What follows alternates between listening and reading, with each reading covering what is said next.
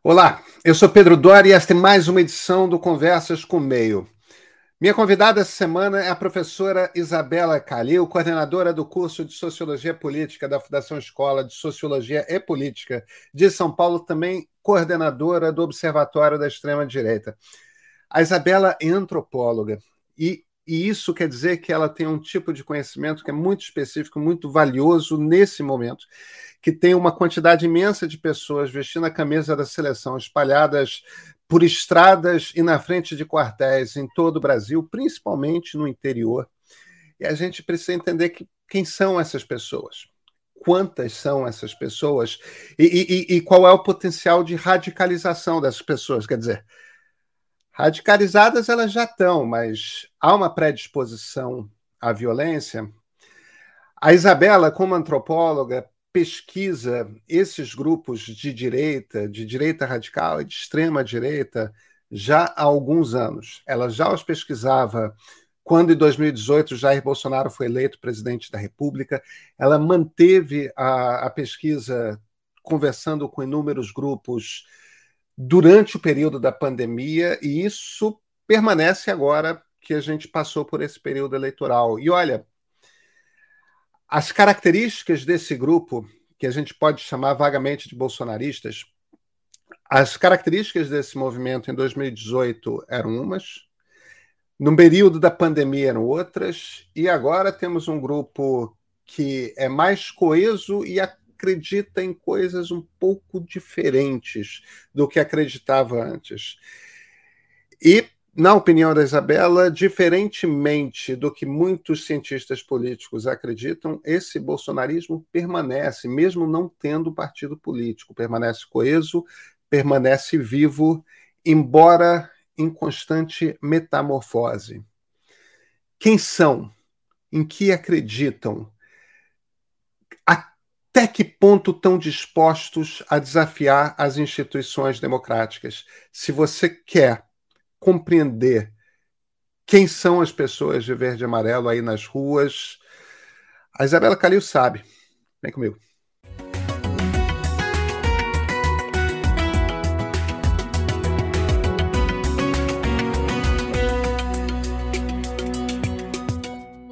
Isabela Calil, muito obrigado por ter aceitado o convite. Obrigada, Pedro. É sempre um prazer falar com você. Isabela, eu, eu preciso de ajuda para para entender essa loucura que que não vai embora, que continua aqui. A, a, impressão que eu tenho, a, a impressão que eu tenho tido é que de alguma forma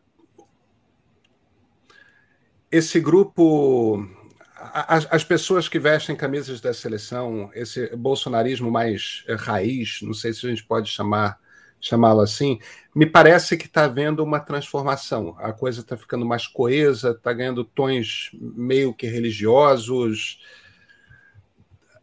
Você, e religiosos eu digo não no sentido de evangélicos, tal, mas no sentido de quase como se fosse uma seita mesmo, um culto.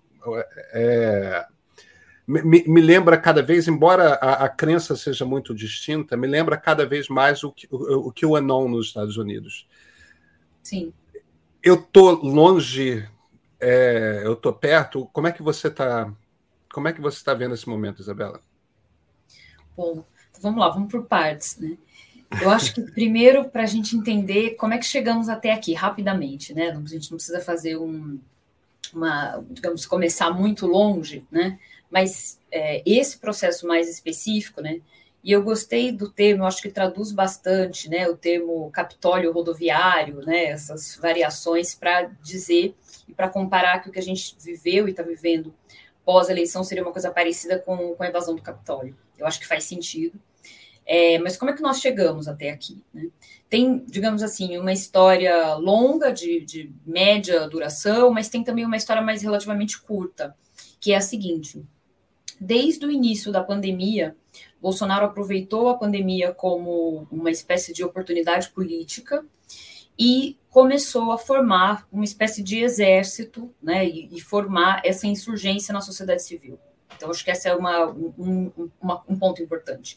Ou seja, desde o ano de 2020, a gente tem um, uma espécie de exercício né, de mobilização é, e que esse exercício, parte dele, Jair Bolsonaro participou, parte não. Então ele não precisava nem estar presente mais em todas as manifestações para conseguir fazer esse exercício funcionar.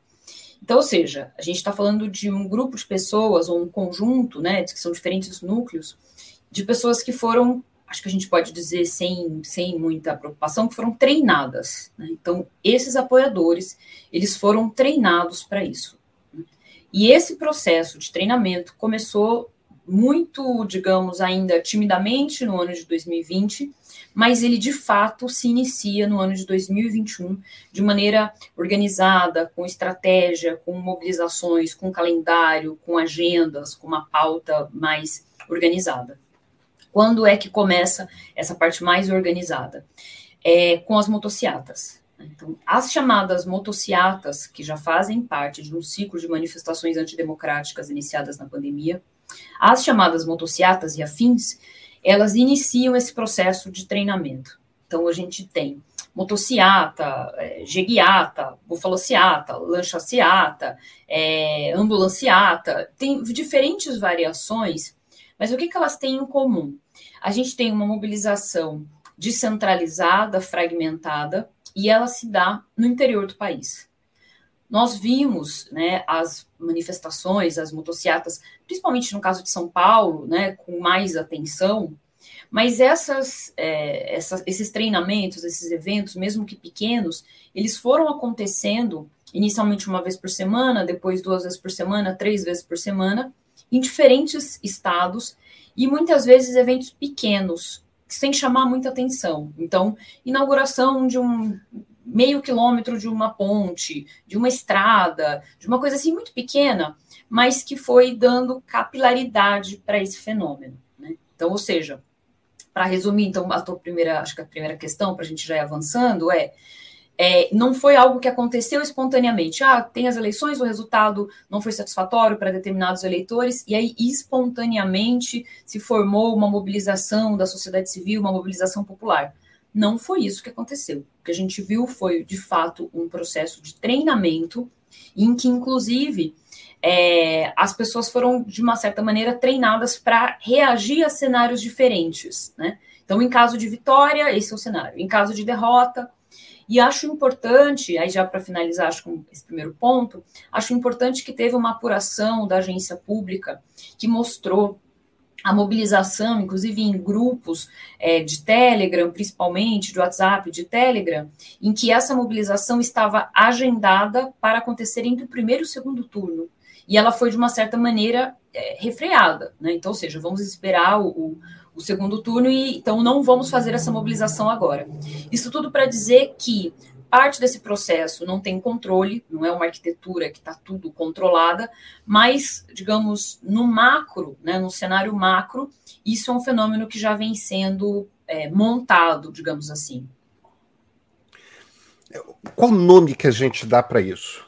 O, o, o, que eu quero dizer é. Eu, eu, eu sei o que é uma Ku Klux Klan. Eu sei o que é um grupo neonazista. Eu, eu, sei o que é o ISIS.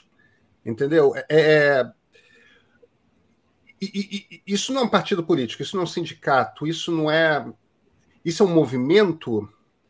É, como, é que, como é que a gente caracteriza. Porque essas pessoas não são as 58 milhões de eleitoras é, de Jair Bolsonaro, né? Isso é uma pequena parcela, é uma parcela radicalizada como é que a gente caracteriza em, ciências sociais? Como é que para a gente começar a ter vocabulário aqui, qual nome que a gente dá para isso? A gente pode dar diferentes nomes, porque é um fenômeno complexo que é, é montado a partir de diferentes elementos. Né? Então, por exemplo, eu acho que o, o, fenômeno que é mais óbvio, que as pessoas geralmente tendem a apontar, né, fascismo, né? ou o que seria mais adequado, neofascismo. Existe uma inspiração neofascista nesses movimentos? Sim, existe. Então, é, é, é, parte disso. Mas também isso não dá conta de explicar tudo. Eu acho que também tem esse, essa questão. É, acho que a melhor forma de traduzir isso é a extrema-direita. Eu acho que ainda é chamar de extrema-direita, e aí que se diferencia de uma direita, de centro-direita, inclusive de uma direita democrática, de uma direita radical, que é um pouco já mais perto disso, desse fenômeno, e extrema-direita. Né? Então, eu acho que esse é o ponto. É, mesmo a figura de determinados. É, determinados atores políticos que estão, digamos, no, no pouco no limite né, do que a gente no Observatório da Extrema-Direita tem trabalhado com, com, definições, que seria um limite entre a direita radical e a extrema-direita, eles ainda ficam, quando fazem parte do jogo democrático, são eleitos, né, exercem seus mandatos, eles estão, digamos, nesse limite, nessa linha muito tênue entre uma direita radical e uma extrema-direita.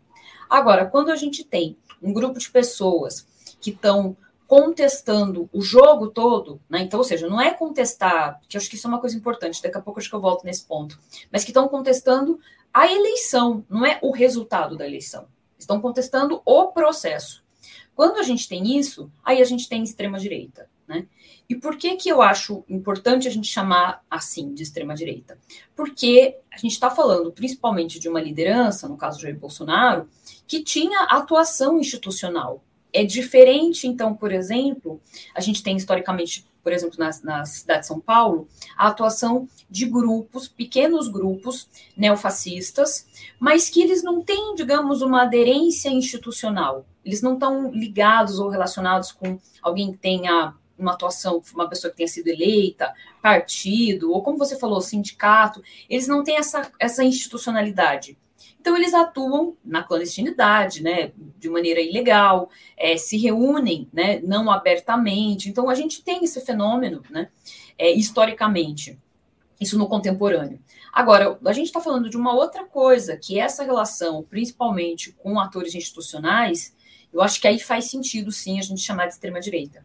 E o, o, ponto que eu queria voltar, né, que é como é que a gente define isso, não do ponto de vista acadêmico só, mas eu acho que como fenômeno, que é a seguinte: é, o que, que esses grupos querem? Né? Eu acho que existe umas vezes na superfície, olhando, parece mais simples do que é, porque na superfície, então, eles não estão aceitando a vitória do Lula, não estão aceitando a derrota do Bolsonaro.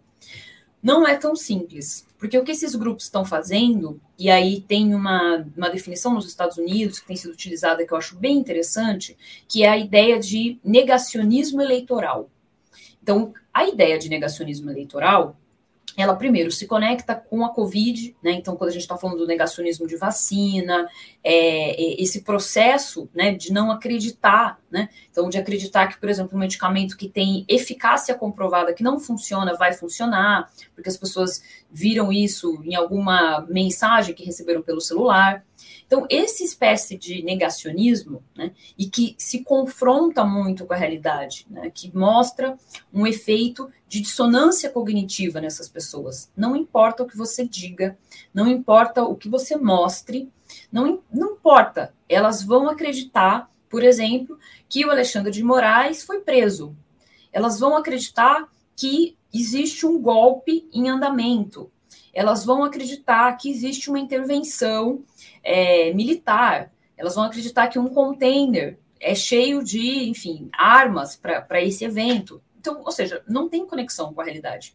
Então, a ideia de negacionismo eleitoral é a ideia de que existem, então, grupos que eles estão negando não o resultado, o que já seria muito grave, não concordar, digamos assim, se é que existe isso, né, a ideia de que você não concorda com o resultado das eleições, só isso já é antidemocrático. Isso já é muito grave, isso já é antidemocrático. Se manifestar sobre isso, enfim, é absurdo.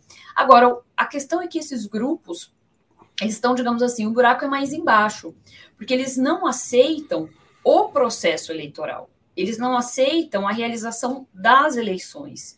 Eles não aceitam que existe, que exista o é, TSE. Eles não aceitam que exista a Suprema Corte. Então, ou seja, é o, esse negacionismo, ele é um negacionismo que, a meu ver, ele está próximo, por exemplo, quando você tem pessoas que acreditam que a Terra é plana. Né? Por isso que eu acho que a ideia de negacionismo ajuda bastante, porque não é, é mais complexo que isso, não é não aceitar o resultado de uma eleição, é não acreditar que a Terra seja esférica e não acreditar que o sistema que a gente tem é, institucional que ele funciona, né, do ponto de vista de, de ter eleições, de a gente ter o resultado dessas eleições serem respeitadas, etc. Então a gente está numa situação que ela, ela é grave do ponto de vista cognitivo também, não só político, por parte dessas pessoas. Você abre aí dois caminhos, Isabela. Um é a gente vai precisar conversar sobre sobre esse descolamento da realidade por parte de um, um, um conjunto de nós.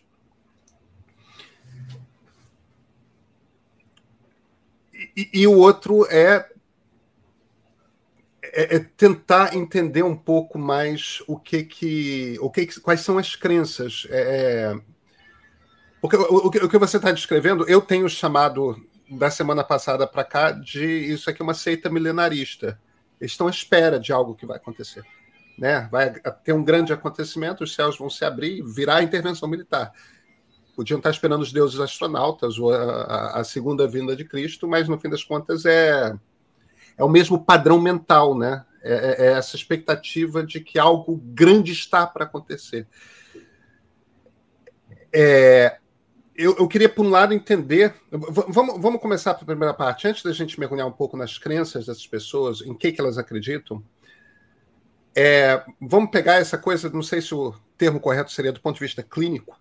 É, é, temos um grupo de nós que se descolaram da realidade. Isso mesmo.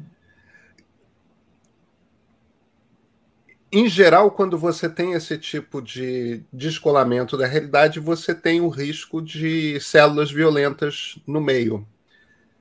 Como é que a gente trata disso como sociedade? Porque a questão já não é tão a questão já não é apenas política, né? A gente está falando de uma questão que é de saúde pública também. Nós temos uma parcela de nós que saiu. Como é que a gente trata disso? Como é que uma sociedade lida com uma coisa assim? É, sim, a gente está falando de um fenômeno que ele transcende a política. Então, acho que isso é uma, uma questão importante da gente frisar. É, porque não adianta só, digamos assim, é, educação política, a gente conscientizar as pessoas sobre a importância da democracia ou qualquer coisa desse tipo. A gente está falando de algo que é um fenômeno muito ímpar, né? E ainda que a gente tenha historicamente experiências autoritárias, tem uma coisa nova no, no fenômeno atual, que é a questão do, das formas de comunicação e da proliferação de teorias conspiratórias teorias conspiratórias existem desde que o mundo é mundo. No entanto, a gente tem um fenômeno agora de teorias conspiratórias políticas, e aí o exemplo mais radical, um dos exemplos mais radicais que a gente tem, é de fato o QAnon, nos Estados Unidos, que já tem esse contorno de seita, né, de descolamento radical da realidade.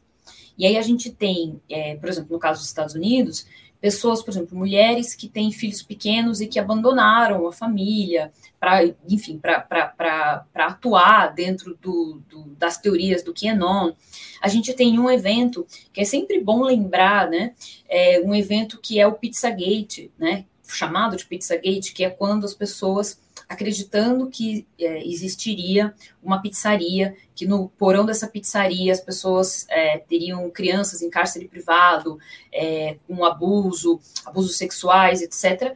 E aí o que, que aconteceu? É, em um determinado momento, entre aspas, vazou né, o endereço dessa pizzaria, alguém descobriu supostamente esse endereço, e aí as pessoas foram até o endereço de uma pizzaria que realmente existe, uma pizzaria real, que sequer tem porão, e queriam, enfim, de alguma certa forma fazer justiça, libertar essas crianças que não existem, essas crianças lá, né?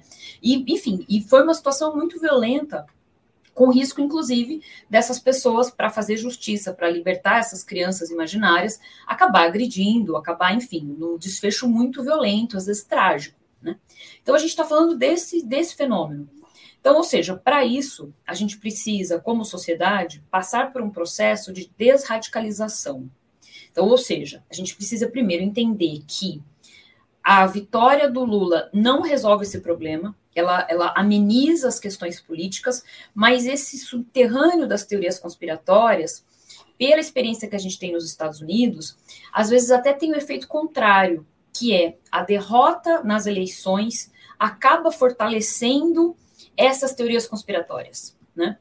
Então é mais fácil você ter essas teorias conspiratórias e a extrema direita, a extrema direita ela fica mais confortável, né, fora do poder e criticando quem está do poder do que no poder de fato, né?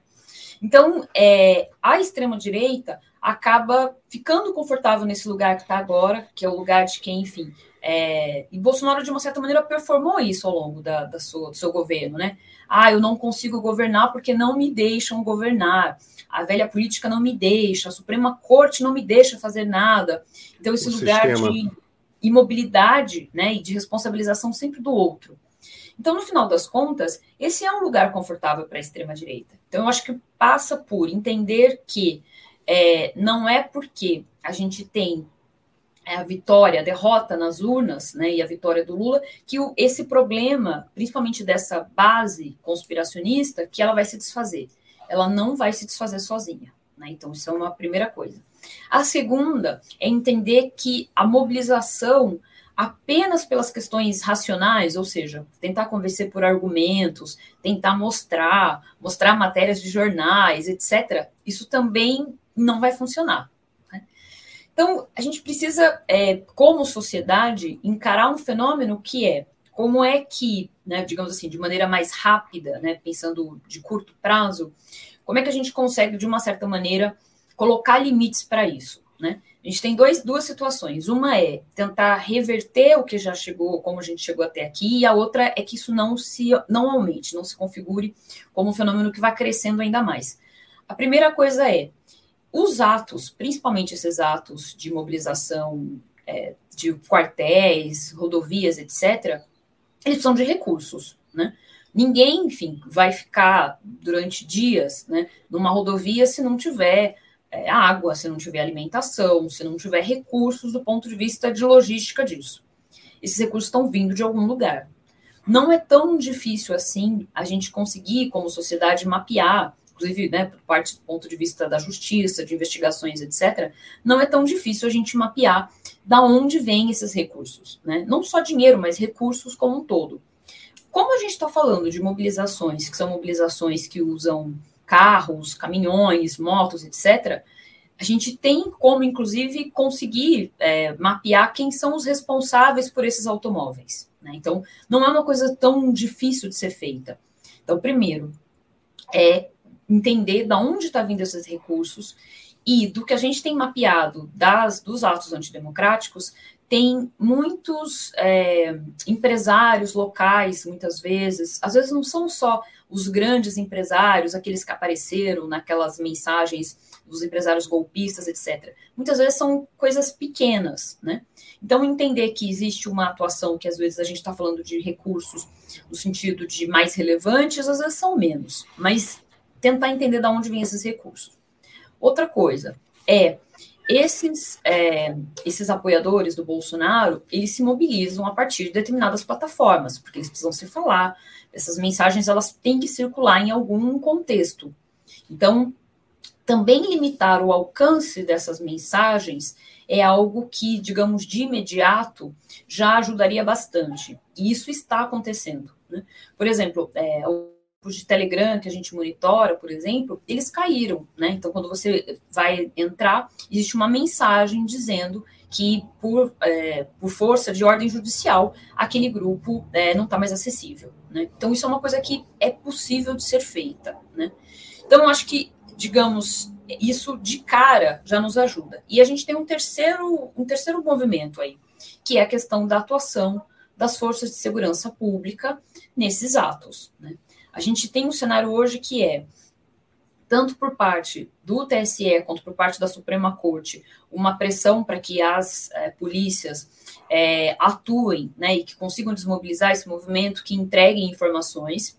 E, por outro lado, a gente tem é, determinados setores nas forças de segurança pública que apresentam uma resistência a isso. até porque de uma certa forma, se é que é possível dizer isso, né, apoiam esses eventos. Né? Então, a gente tem, por exemplo, material suficiente para a gente ver evidências né, de, por exemplo, policiais é, prestando continência para os manifestantes, é, dando claramente um apoio.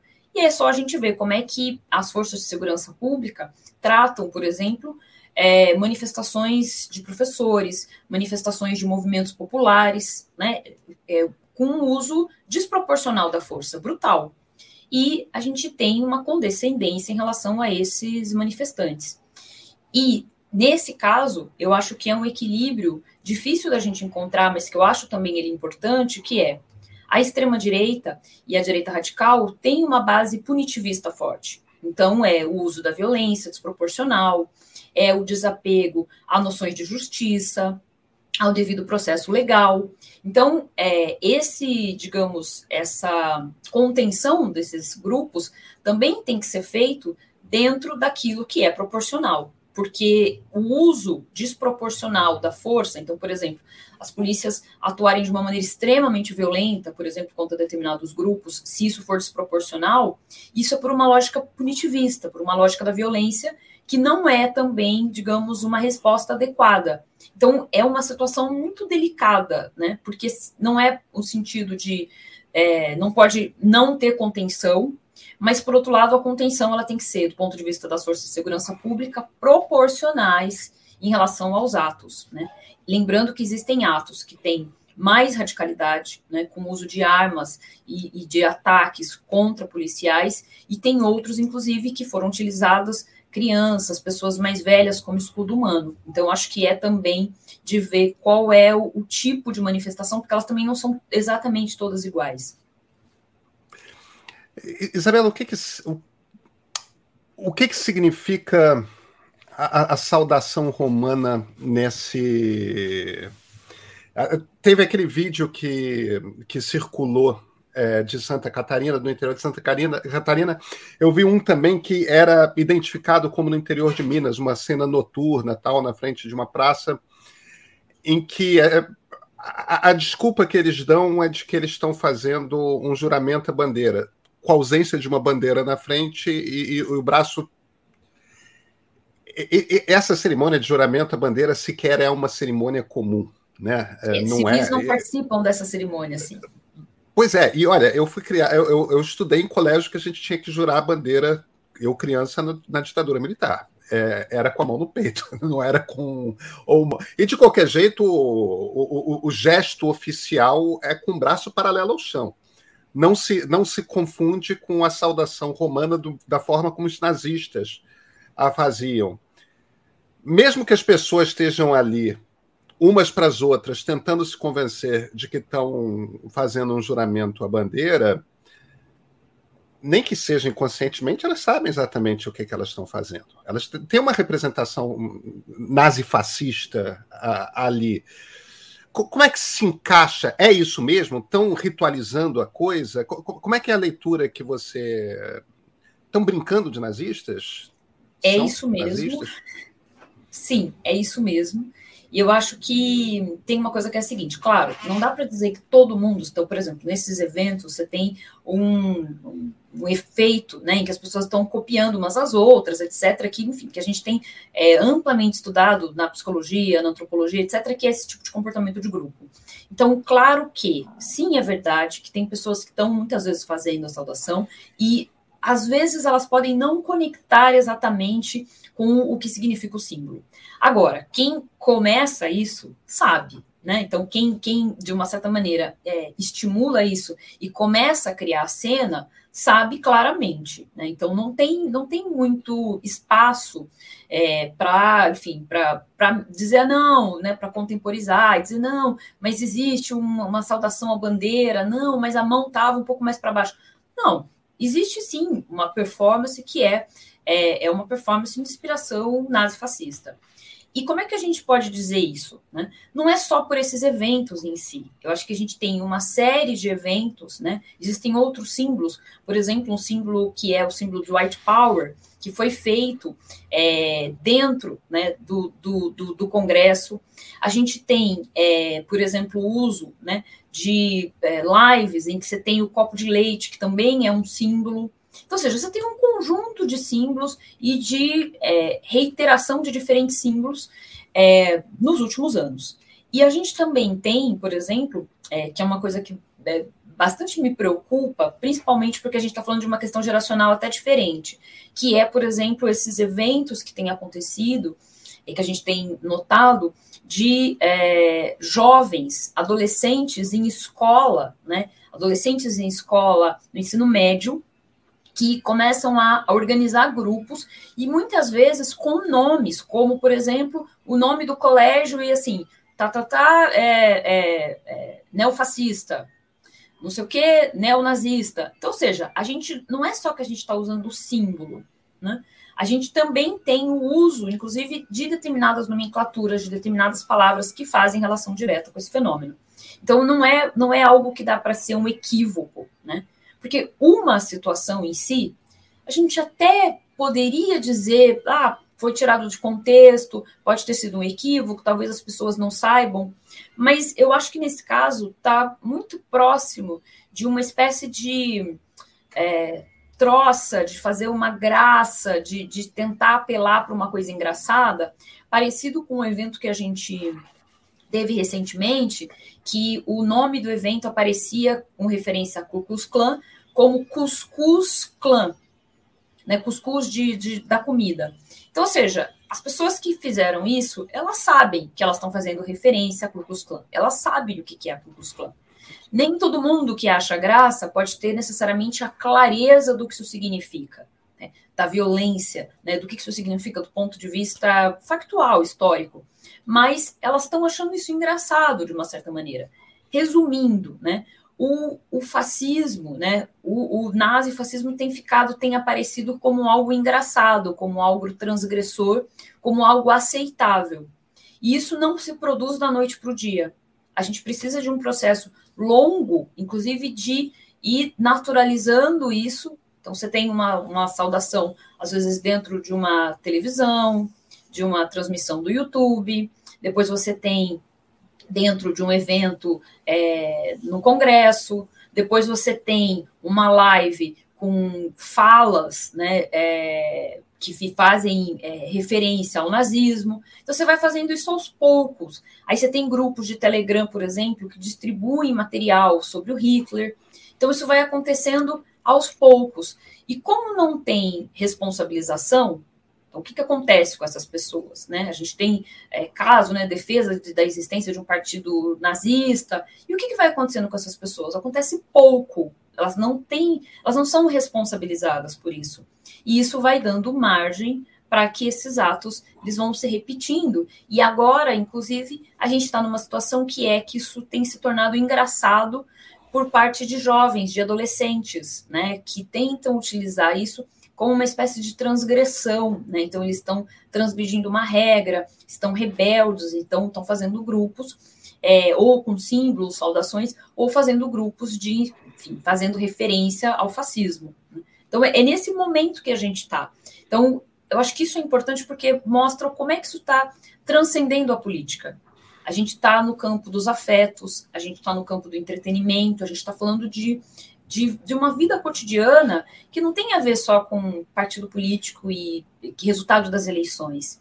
Tem a ver com sociabilidade, tem a ver com a forma, inclusive, como é que determinados jovens brincam, lidam com, com a vida, se relacionam uns com os outros. É disso que a gente está falando. Durante não sei quantas décadas, a transgressão adolescente no Brasil era de esquerda. Se você queria ser de alguma forma transgressor, você cairia para a esquerda. Isso não é verdade para os Estados Unidos, isso não é verdade para boa parte da Europa Ocidental. Você tinha transgressão de esquerda e você tinha transgressão de direita. Né? O, o, aquela coisa daquela fase que você quer desafiar os pais, tudo mais. Em, em que momento que. O, o que, que aconteceu que, que, é um movimento recente, não sei se tem 10 anos, não sei se é um pouco mais do que isso, mas em que momento que a direita ou a extrema direita começou a, a exercer esse tipo de fascínio? O que, que aconteceu? O que, o que, que mudou?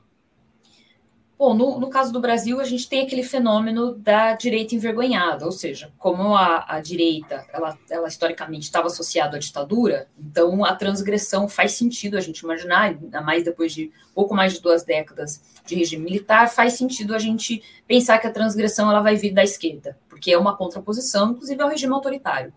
Só que o que aconteceu? Isso vai até a década de 2000, a gente ainda tem isso, na década de 2010, e aí você está certo, é um fenômeno de aproximadamente uma década, a gente tem uma mudança. Então, o que, que acontece na década de 2010?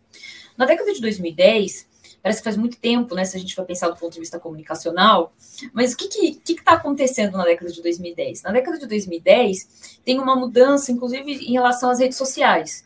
Então, você tem, por exemplo, redes sociais que estão deixando de existir, como o Orkut, que era muito popular entre os jovens na década de 2000, e outras, e, e os jovens migrando, principalmente jovens, migrando para outras redes, como o Facebook, por exemplo.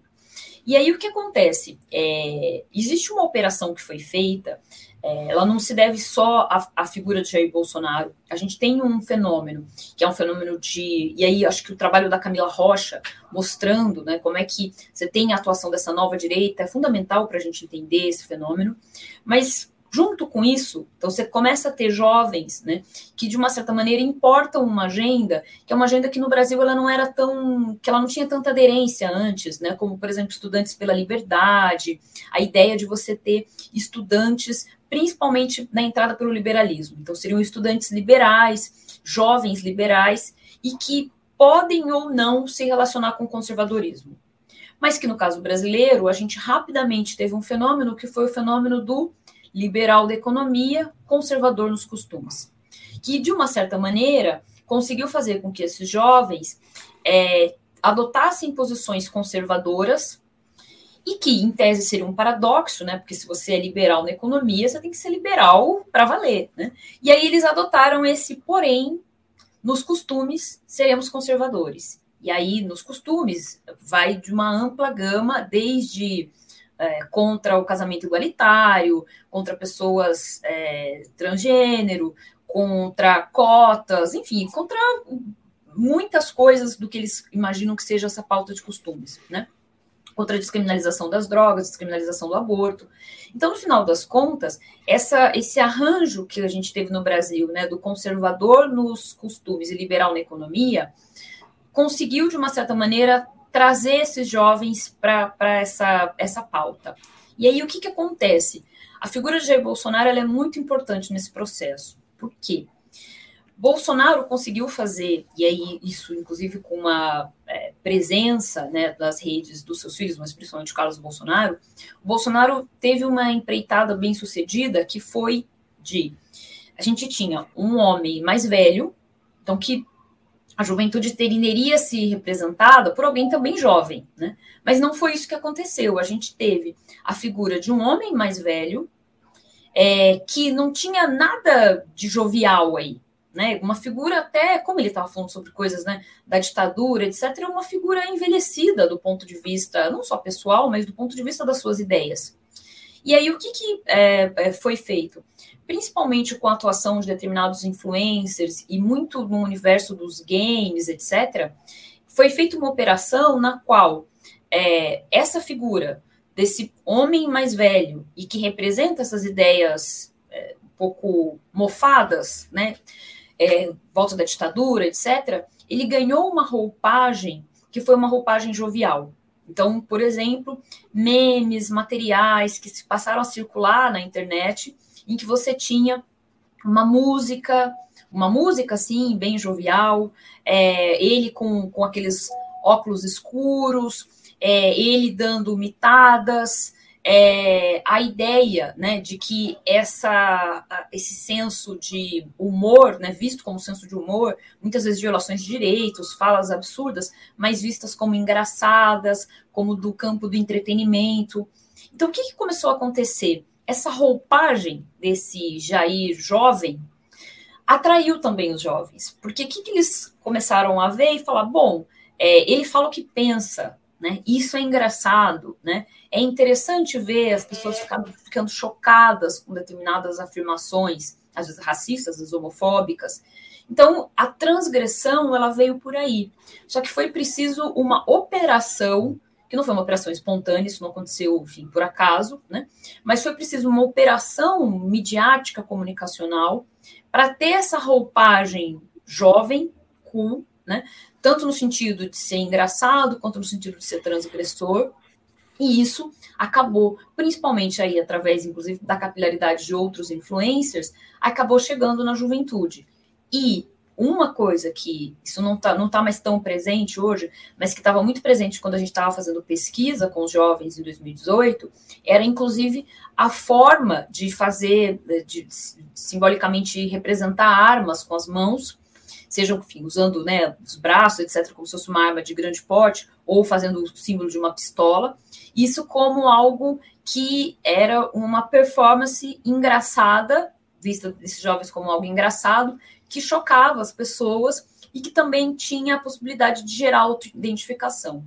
Então, no final das contas, a década de 2010 produziu esse efeito. E aí acabou sendo engraçado, acabou sendo interessante, transgressor. E aí agora a gente está num momento que é já muito diferente desse que é o momento da gente ter, por exemplo, a figura de é, lideranças políticas jovens, como o caso do Nicolas Ferreira, que representa aí sim esse conservadorismo com mais força. E aí agora é, essa, digamos, não é a operação de transformar um homem mais velho e com essas ideias antigas em algo novo, mas sim jovens que agora sim chegam e que chegam com ideias, inclusive às vezes que não são tão próximas assim desse bolsonarismo, é, digamos, histórico, né? mas que de uma certa maneira já vão construindo esses públicos específicos e construindo esse apoio, né, específico. Então a gente já está no momento hoje que ele é diferente, né? Porque hoje também esse, digamos, essa fase jovial do Jair, ela se esgotou. E aí a gente não precisa mais disso, né? A extrema-direita, né? Não precisa mais disso. A extrema-direita agora já conseguiu formar suas próprias lideranças mais jovens. É, você está, na verdade, descrevendo um processo ao longo de pouco mais de 10 anos em que um interesse inicial pelo liberalismo se torna um movimento iliberal, né?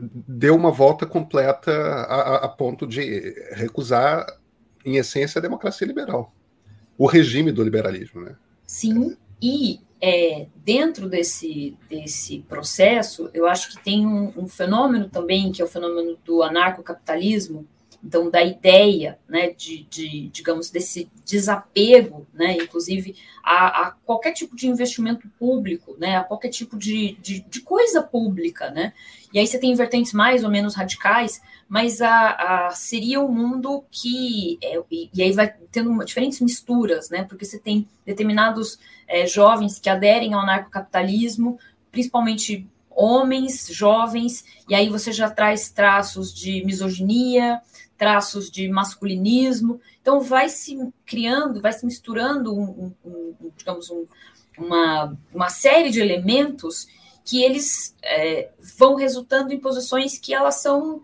eu, eu, até mais que antidemocráticas, né? Que elas são contrárias ao convívio social, né? Então, pessoas que, que, que não que, que têm desapreço né, ao convívio social, que não querem conviver com pessoas é, com indígenas, não querem conviver com pessoas pretas e pardas, não querem conviver com mulheres, né?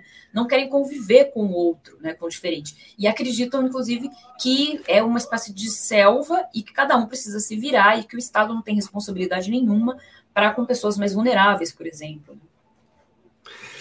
Você citou, é, um pouco antes, você citou a, a participação de gamers que são um público bastante específico, evidentemente muito influente no ambiente digital.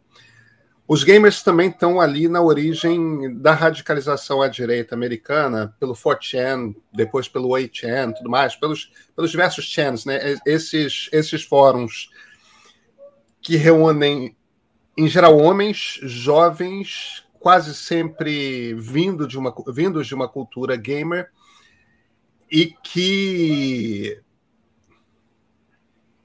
e que tem essa coisa que é simultaneamente homofóbica e misógina, que é quase como se fosse uma contradição em termos. Eu sei que não é, Mas é, é, é, quase como se você tem a, a, a, é homofóbico por um lado e, e, tem uma repulsa à mulher é, por outro. O, o, que que gamers americanos e gamers brasileiros têm a ver? Existe alguma cultura que os une? Como, como é que esse subgrupo em particular funciona dentro? Evidentemente que eu não estou falando de todo mundo que joga videogame, pelo amor de Deus. Mas esse subgrupo é, em, em particular quais são as características que facilitam com que essa turma se radicalize à direita? O, o, sobre esse universo, acho que primeiro, a gente vamos falar de trás para frente, começando do hoje, pensando o, o, o período, principalmente da década de 2000 e 2010. Hoje, é, não é correto a gente dizer, porque a gente falou, falou muito sobre gamers, e, e, os gamers foram um dos perfis que a gente estudou em 2018, na, naquela pesquisa que mapeou 16 diferentes perfis do bolsonarismo, é, foi é, um dos primeiros grupos a apoiar Bolsonaro. Então, para a gente, foi uma, um grupo importante para a construção da nossa pesquisa. No entanto, não é correto a gente dizer hoje, e acho que é importante a gente fazer para evitar essa associação, de que os gamers, né, ou pessoas envolvidas no mundo do entretenimento, dos jogos, são necessariamente de direita, são bolsonaristas, são da direita radical, da extrema direita. Não.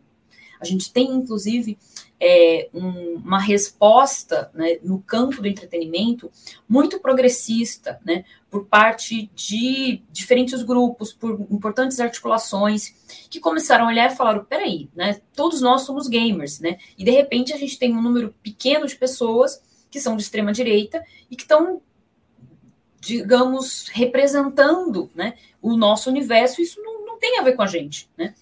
Então, eu acho que isso é uma coisa importante, né? O universo gamer ele está em disputa e ele, é, o que a gente tem é que existe um fenômeno que... E existem, inclusive, movimentos feministas internamente lutando sim, nessa briga, sim, né? Sim. E a gente teve, é, inclusive, a atuação, por exemplo, acho que me chamou bastante atenção é, me chama bastante atenção, eu acho muito interessante a forma como Guilherme Boulos, por exemplo, utiliza né, da questão do, do, entretenimento, do universo dos jogos. Então, ou seja, é, não, não, a gente não, não é correto a gente dizer então que, é, digamos, os gamers estão é, neofascistizados. Não é verdade. Mas a gente tem um movimento que ele é, também começa nos Estados Unidos, que é um movimento de é, gamers de uma certa maneira, insatisfeitos com uma mudança no próprio mundo do entretenimento. Então, o que, que acontece no mundo do entretenimento na década de 2000? O mundo do entretenimento, e aí os jogos, né? A gente vinha de um histórico com jogos em primeira pessoa, jogos é, é, com homens, jogos de guerra, jogos com armas. Então, você tem essa, digamos, essa perspectiva no universo dos jogos. E aí, na década de 2000, a gente tem uma mudança, né? Primeiro que é, a gente passa a ter mais, com o tempo a gente vai tendo cada vez mais mulheres jogando. Então a gente tem pesquisas hoje que mostram que a gente tem mais meninas, né, mulheres, é, mulheres jovens jogando do que homens. Então, do ponto de vista do consumo. E aí o que, que vai acontecendo? Você vai ter é, mulheres importantes que passam a produzir jogos, jogos que vão falar sobre questões que é, extrapolam né, esse universo clássico, né, mais masculinista. Então, por exemplo, jogos que tem protagonista, que às vezes tem duas mulheres protagonistas e elas têm, enfim, uma relação, é, questões que, enfim, que trazem né, dimensões do, do, da vida cotidiana que não necessariamente seja heteronormativa, que seja branca, que seja cisgênero. Então, o universo dos, do, do mundo do entretenimento passa a se modificar. E isso, inclusive, passa a receber uma acusação de marxismo cultural. Então, a ideia de que, aí, uma teoria conspiratória também. Então, é a teoria conspiratória de que existiria um complô da indústria do entretenimento, seja ela dos jogos, seja Hollywood, para, é, de uma certa maneira, propagar né, o comunismo, o marxismo, e aí eles estariam fazendo isso no campo da cultura através dos jogos ou através dos filmes, por exemplo. Então, o universo gamer, ele está dentro desse contexto do entretenimento e dessa teoria conspiratória de marxismo cultural, que no final das contas representa basicamente o seguinte: ampliação de direitos, significa a atuação importante do movimento feminista, significa é, a atuação dentro da indústria do entretenimento de pessoas LGBTQIA, é, significa a, a, consciência do quão é, essa base do entretenimento também é racista. Então, é sobre isso que a gente está falando. Ou seja, de um fenômeno que tem a ver com estar em 2022, por exemplo. Né? É assim. Então, no final das contas, é, você passa a ter determinados protagonistas, por exemplo, de é, franquias como é, é, Star Wars, por exemplo, e aí você vai ter protagonistas que sempre protagonistas homens, aí você passa a ter protagonistas que não são brancos, protagonistas mulheres, e aí, ou mesmo no campo do das histórias em quadrinhos, dos filmes, né? Então você tem né, o Homem-Aranha, que não é necessariamente mais branco, e aí você parte desse público né? principalmente desses homens é, jovens né? e brancos, passam a se sentir confrontados, porque eles começam a achar que o mundo, da forma como ele existia antes, está deixando de existir. Existe um ataque, então, contra a civilização ocidental, existe um ataque contra os brancos, existe um ataque contra os cristãos, e aí é preciso reagir de uma certa forma. A reação nos Estados Unidos foi uma reação violenta, né? inclusive com assédio, com acusações, com violência contra mulheres que estavam na indústria do entretenimento, principalmente dos jogos. É, acusações, por exemplo, de que as mulheres é, só estariam dentro da indústria, é, só estariam programando, fazendo jogos, porque elas têm relação com outros homens, é, ou que outros homens fazem o trabalho delas e aí elas levariam o crédito, enfim, todo tipo de conspiração. E isso vai gerando uma situação em que, principalmente nesses fóruns anônimos online, passa a se propagar esse, esse ressentimento. Né? Não tem outra palavra para isso a não ser ressentimento.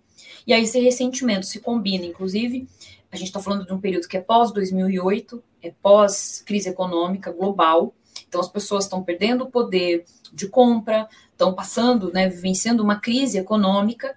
Então você tem uma combinação de uma crise que ela é do campo da cultura, que é estamos perdendo lugar, né, não há lugar mais para os homens brancos, cristãos, heterossexuais, etc., com uma questão de material, de fato, né, com mudanças econômicas, e aí você vai casando as teorias, inclusive, de que os governos, então isso acontece nos Estados Unidos, isso acontece no Brasil, de que os governos estariam privilegiando, é, no caso dos Estados Unidos, minorias, né, e que aqui no Brasil foi representado muito fortemente pelo Bolsa Família, né, então uma política de redução da desigualdade, de enfrentamento à pobreza, passou a ser vista como uma espécie de privilégio e é sempre bom lembrar que o Bolsa Família, da maneira como ele foi desenhado, ele tem, né, entre o, o tinha, né, entre os beneficiários, a, o atendimento, né, de mulheres e mulheres pretas e pardas, pela característica do desenho da, da e pela, pela nossa demografia, por onde está a pobreza. Né? Então, no final das contas, isso vai gerando uma situação em que parte desses jovens em fóruns se sentem ameaçados, né? sejam ameaçados porque eles percebem que não tem mais o lugar de a imagem deles, né, o que eles representam, os protagonistas no mundo do entretenimento, seja porque a gente passa a ter políticas públicas, né, que vão ter outro tipo de desenho, né, e mais inclusivos, etc. Então isso tem a ver com esse fenômeno, né? É, por isso que, que eu digo, está em disputa esse universo, né? Não é uma coisa assim tão simples, mas inicialmente, durante alguns anos, você teve um processo em que, principalmente em fóruns, né, esses grupos conseguiram se articular e conseguiram mobilizar essas narrativas misóginas, homofóbicas, né, e principalmente de um certo, é, uma supremacia masculinista, né. Deixa eu puxar então aqui para o geral nossa nossa conversa. A gente tem uma a gente tem algumas questões na, na sociedade brasileira. Pessoas, e eu não sou uma pessoa de esquerda, tá, Isabela? Agora, se você é negro no Brasil, você possivelmente é pobre e você muito provavelmente não recebeu a educação que você devia ter recebido desde a infância. É, nós, obviamente, somos um, um, um, país em que homens têm muito mais oportunidades do que mulheres. A questão de desigualdade de salário é só o início da conversa. É, nós, obviamente, somos um país que tem alto índice de transfobia, de homofobia, e basta ver para isso os números. Os números é, relacionados à proporção de crimes que acontecem. Quer dizer, a gente precisa ter políticas públicas para atacar essas questões todas. A gente precisa ter políticas públicas para puxar a população preta e parda brasileira para cima, a gente precisa ter políticas públicas para igual, igualar oportunidades entre homens e mulheres, aproximar o máximo possível, a gente precisa combater a questão de homofobia e de transfobia. Agora, ao mesmo tempo, como você descreveu, isso não é um problema só brasileiro. A sociedade está mudando radicalmente, a base da economia está mudando radicalmente, a vida está difícil para todo mundo, e uma quantidade imensa de homens é, é, tanto jovens quanto velhos olham para esse tipo de política pública com um imenso ressentimento. E esse ressentimento transborda em movimentos radicais, antidemocráticos, com potencial de se tornarem violentos. Como é que a gente resolve isso? A gente precisa ter uma política pública para evitar esse processo de radicalização, não precisamos? Bom, primeiro que acho que uma coisa importante é que no Brasil, muito do que a gente chama de esquerda, na verdade, é, são agendas de direitos humanos, né? Então, muito do Não, que. Tudo bem, é, é, é, só que eu sou liberal em geral, quando você fala que você é liberal no Brasil, as pessoas entendem uma coisa completamente diferente do que deviam entender. E, e, enfim. Então, por isso que eu sempre faço, é, é faço esse marcador, justamente para ressaltar o ponto de que isso não é uma questão de esquerda, isso é uma questão de olhar para a realidade e, e, e, ver, olha, temos problemas na nossa sociedade que a gente tem que atacar. É, é, é só por isso que eu faço a. Sim, e até porque que está fazendo, né? se, se é, enfim, minha, minha análise estiver correta, eu acho que tem uma coisa também que é a seguinte, que é, é, é inegável que o liberalismo, no caso do Brasil na década de 2010, um certo liberalismo foi a porta de entrada para esse neofascismo. Então, eu acho que tem claro. esse, essa questão, né? O que, claro. inclusive, é, nos leva a uma, uma análise é, que é a de que a resistência à extrema-direita, ela não pode vir só da esquerda. Ela tem que vir também da centro-direita e da direita, da direita democrática. Porque senão, primeiro que não é possível, é, eu acho que esse é o ponto, não é possível combater a extrema-direita somente é, a esquerda fazer isso. Não, não é possível, né? Porque no final das contas, tem um fenômeno que é até contraditório aí, que é quem mais sai perdendo com o avanço da extrema-direita, a meu ver, não é a esquerda, é a própria direita. Então, existe uma. Acho que o caso, por exemplo, do PSDB, de como esse avanço do bolsonarismo, aliado a outros fenômenos, foi é, diminuindo né, a relevância de um partido importante como o PSDB, é um, é um, um sintoma disso. Né? E também a ideia de que, se a gente vai olhar para a experiência histórica que a gente tem no Brasil na década de 2010, empiricamente, é, esses, esses jovens que eu acabei de falar, por exemplo, quando eles se dizem liberais, a gente pode dizer que, e traduzir isso como sendo também uma coisa de inspiração neofascista. Né? Então, ou seja, é, é parte, acho que os liberais precisam, é, de maneira republicana, os que têm é, perspectivas republicanas, democráticas, recuperar o liberalismo. Acho que isso é uma, uma tarefa que tem que ser feita pelos próprios liberais, né? não cabe à, à esquerda fazer isso. Claro. É, e acho que, por outro, por outro lado, cabe à esquerda também criticar o liberalismo, né? porque é, esse, esse é o ponto da, da democracia que a gente quer é a posição de ter a possibilidade né, de criticar o governo, né, sem necessariamente ter medo, né, por isso, e que a gente tenha alternância de poder e que tenha disputa de ideias, etc. Né? Então, eu acho que esse, esse é o ponto. Agora, tem um fenômeno, se a gente vai pensar né, nessa, nessa radicalização, eu acho que a pandemia, né, isso não resolve tudo, mas eu acho que a pandemia é, nos trouxe uma lição né?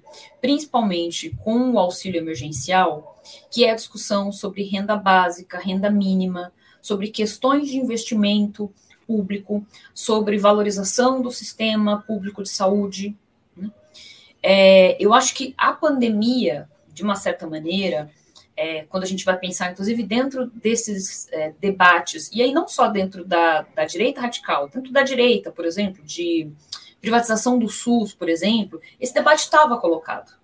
E a pandemia mostrou o quanto foi fundamental, inclusive comparado com outros países, mesmo a gente tendo uma, uma gestão da pandemia por parte do governo federal completamente, enfim, não tenho nem palavras, né? Criminosa, desastrosa, ainda assim, o fato da gente ter o sistema público de saúde foi uma rede de proteção para todos nós, né? não só quem não tem recursos e depende apenas do SUS, mas para todo mundo, porque saúde pública é coletiva, né? Questão sobre vacinas, né? Então, eu acho que a, a, a pandemia, ela nos trouxe uma lição, e acho que como sociedade, é mais aceitável hoje a gente falar, por exemplo, em programas como é, o auxílio emergencial, o Bolsa Família ou o Auxílio Brasil, porque de uma certa maneira, eu acho que a sociedade como um todo foi percebendo os limites da gente não ter investimento por parte do Estado, principalmente na área de saúde, em áreas que são estratégicas. Então, eu acho que é sobre isso, né? E por outro lado, eu acho que tem uma coisa que é como é que a gente comunica as coisas para a sociedade, né? Do ponto de vista pensando é, a nossa atuação como comunicadores, né?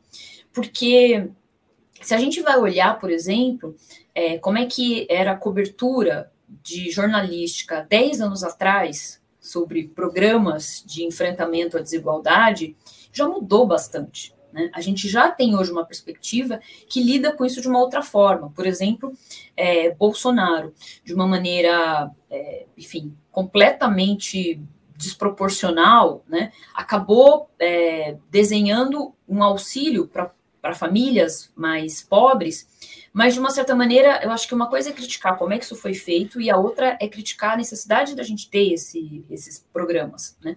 Da forma como o Bolsonaro fez, é completamente irresponsável, e Bolsonaro só fez isso de maneira a ter ganhos eleitorais, então não estava de fato pensando né, em, como auxiliar essas famílias e com data para acabar, né, com, com programa para acabar em dezembro, e um programa que, inclusive, foi visto com muitos especialistas, por muitos especialistas, com, com muita crítica, principalmente pela ideia de oferecer a possibilidade de que famílias muito empobrecidas tivessem, usassem o, o auxílio para crédito consignado, e isso geraria um endividamento enorme dessas famílias no, no médio prazo. Então, enfim, a gente pode criticar o desenho dessa política pública, a gente pode criticar a finalidade dessa política pública, mas é inegável que a gente precisa de, ainda mais no caso do Brasil, com quase metade da população vivendo em segurança alimentar, a gente precisa de políticas públicas que enfrentem essas questões. Né? E isso é, é uma agenda que hoje, no Brasil, ela tem sido enfrentada pela esquerda. Né? A gente não tem uma agenda de direita no Brasil que vá tratar dessas questões. Né? Então, acho que, é, de uma certa maneira, para te responder, né, também para a gente pensar essa questão do lugar da esquerda e do lugar da direita no Brasil pós-redemocratização, se a gente assume que a gente vai precisar reconstruir a democracia que foi esvaziada nesses últimos anos. Deixa eu voltar então para o início da nossa conversa e voltar para para essa turma com a camisa da seleção nas estradas em frente aos quartéis. Eles são, como você mesmo disse, eles já estão num lugar que é diferente daqueles que estavam em, em 2018. É, eu, eu, gosto desse desenho que você faz, que eles, de certa forma, foram treinados a agir como movimento. É, treinados para como que deveriam reagir dependendo das circunstâncias de como que a eleição terminasse. É possível a gente sistematizar de alguma forma uma ideologia, um conjunto de crenças? É... As ideias que eles defendem são comuns a todos ou, ou uma coisa meio cada um pega uns, um pedaço e, e, e acredita? Existe. Em que, que eles acreditam? Existe algo em que eles acreditam que é comum a todos? Em 2018, a gente tinha um movimento mais fragmentado, inclusive com ideias contraditórias entre si. Né? Só que o que, que aconteceu agora? É, em 2018, a figura principal, né, e acho que a, a, essa tem sido a base da, da, da, nossa pesquisa, olhando, enfim, a gente vem mapeando esses, esses eventos, esses atos antidemocráticos desde 2020, né, como continuação da pesquisa anterior do, do 2018, 2019. Mas qual que é a diferença? Em 2018, é, você tinha, do ponto de vista da sociedade, da sociedade, é, digamos, dos apoiadores, no, no campo do, do, desse, dessas narrativas, etc., a mobilização do cidadão de bem.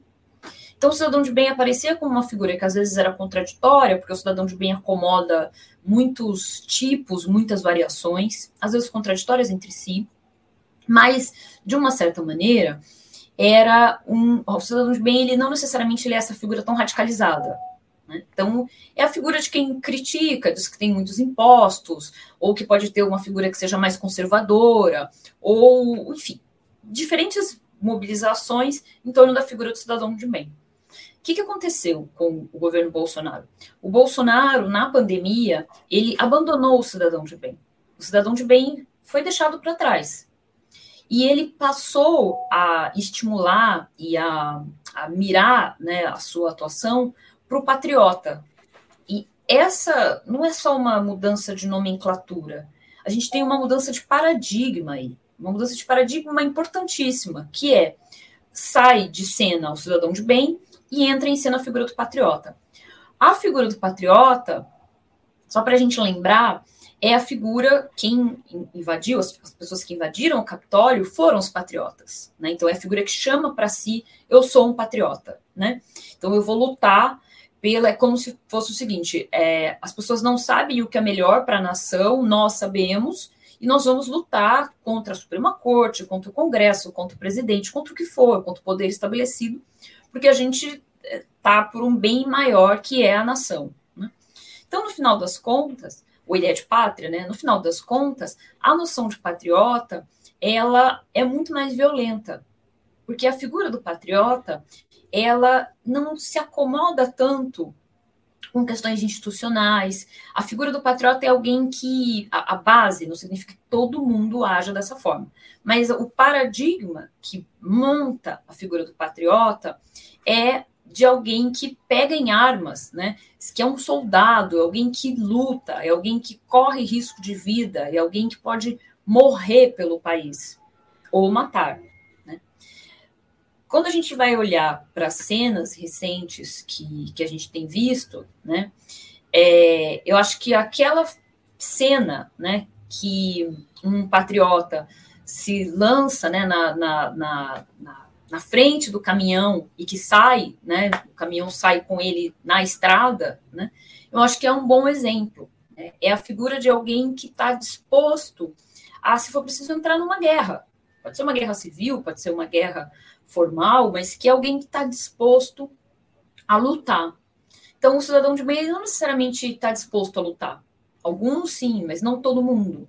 Já a figura do patriota, ela carrega na sua essência, né, no seu paradigma, a ideia de que é alguém que pode lutar. Né? E aí pode pegar em armas, pode, enfim, é alguma coisa que, que a gente está falando de algo que beira a guerra civil, né? Uma coisa muito perigosa. Mas é disso que a gente está falando, né?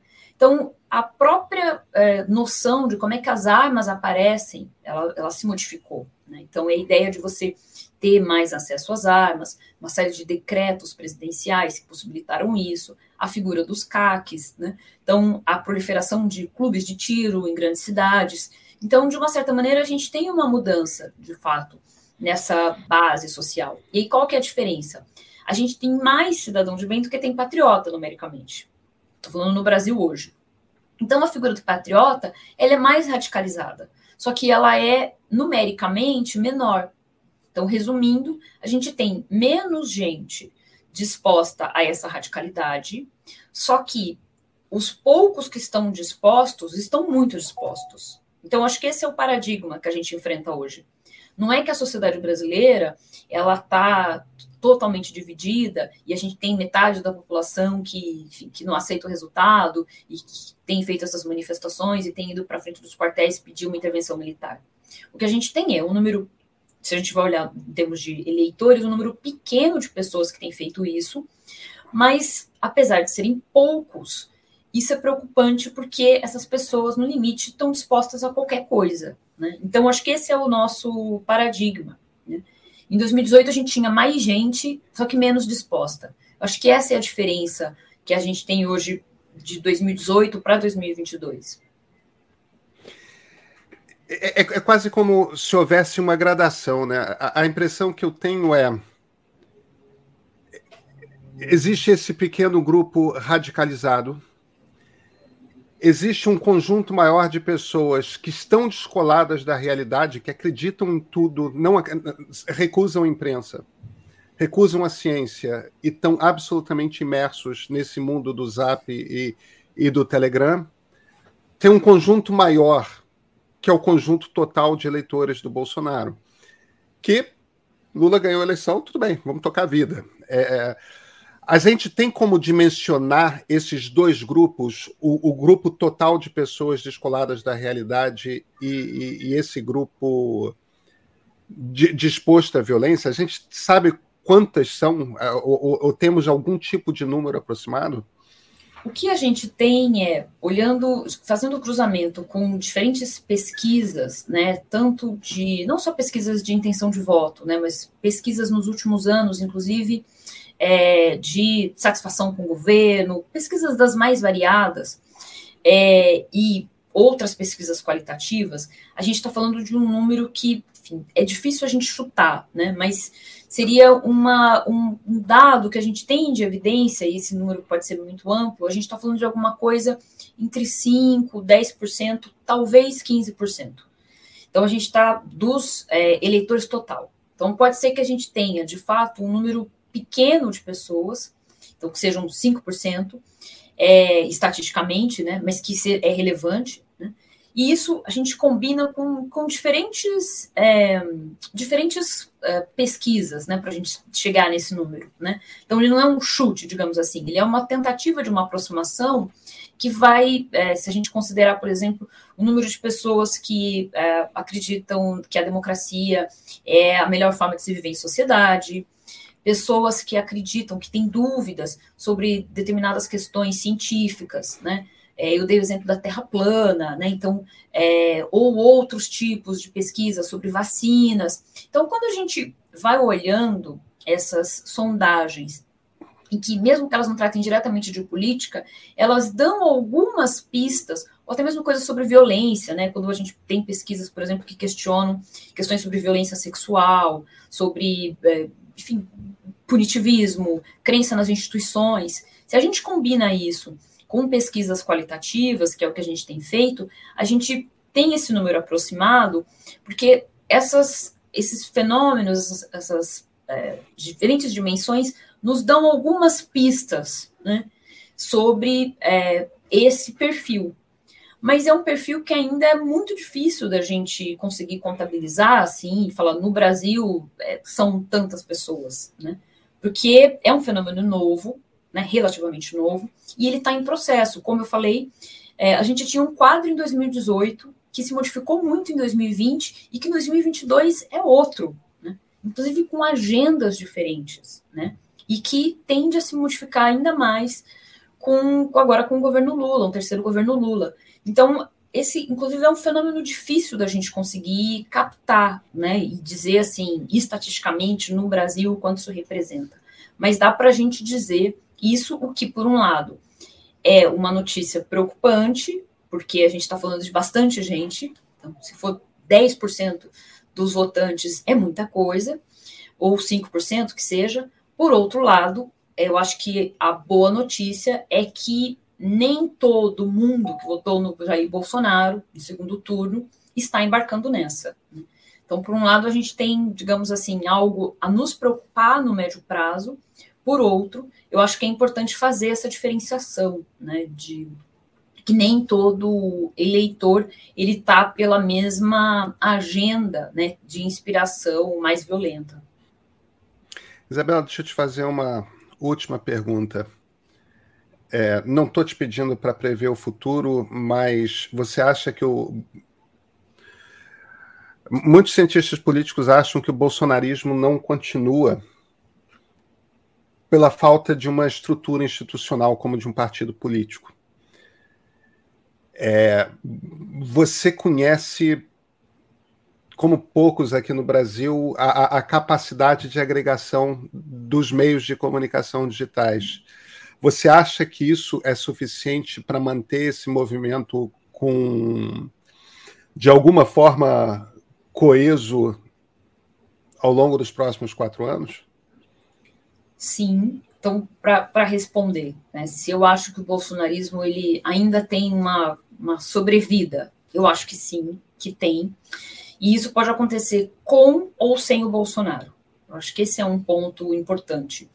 Porque a gente está falando de uma base é, que conspiratória, né, da mobilização de uma base conspiratória, que ela não, ela não vai se desfazer da sociedade. E essa base conspiratória, ela pode, inclusive, se eh, metamorfoseando, ela vai se modificando, né? Então, vou dar um exemplo. A gente teve no Brasil uma base conspiratória muito forte é, sobre a origem do vírus e sobre a pandemia e sobre a doença, sobre a Covid. Essa base, ela, eh, em alguns contextos, por exemplo, nos Estados Unidos, ela chegou na base, na, ela chegou na questão das vacinas. No caso do Brasil, por uma razão que tem a ver com o nosso histórico de vacinação pública, gratuita, pela existência do SUS, pelo nosso histórico de vacinação, campanhas anteriores, etc., a parte, digamos, que chegou nas vacinas não teve tanta aderência assim. Mas depois ela se modificou, que essa mesma base conspiratória, ela ganhou um novo repertório, que é o repertório fraude nas eleições. Então, no final das contas, o que eu estou dizendo é, a gente tem sempre uma base conspiratória. A conspiração em si pode se modificar. Pode ser uh, China criou em laboratório o vírus deliberadamente por conta de uma conspiração comunista. Pode ser vacinas causam X, Y, Z. Pode ser a, a urna eletrônica é fraudada. Então, no final das contas, essa base, a gente pode ir mudando os repertórios, mas essa base ela vai continuar. E essa base ela não foi construída da noite para o dia. A gente tem a construção dessa base num processo que, pelo menos, ele tem em torno de 20 anos.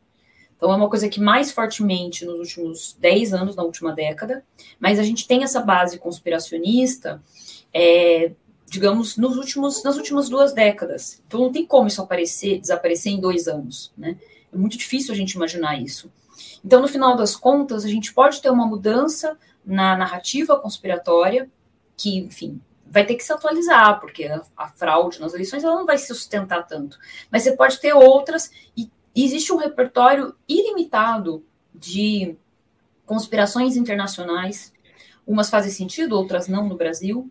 Então, assim, é, o QAnon, por exemplo, que é um, uma força motriz importante de teorias conspiratórias, isso globalmente, não só mais nos Estados Unidos, tem é, é, atualizado essas diferentes narrativas. Então, enfim, existe um, um, conteúdo, um repertório conspiracionista que ele é infinito.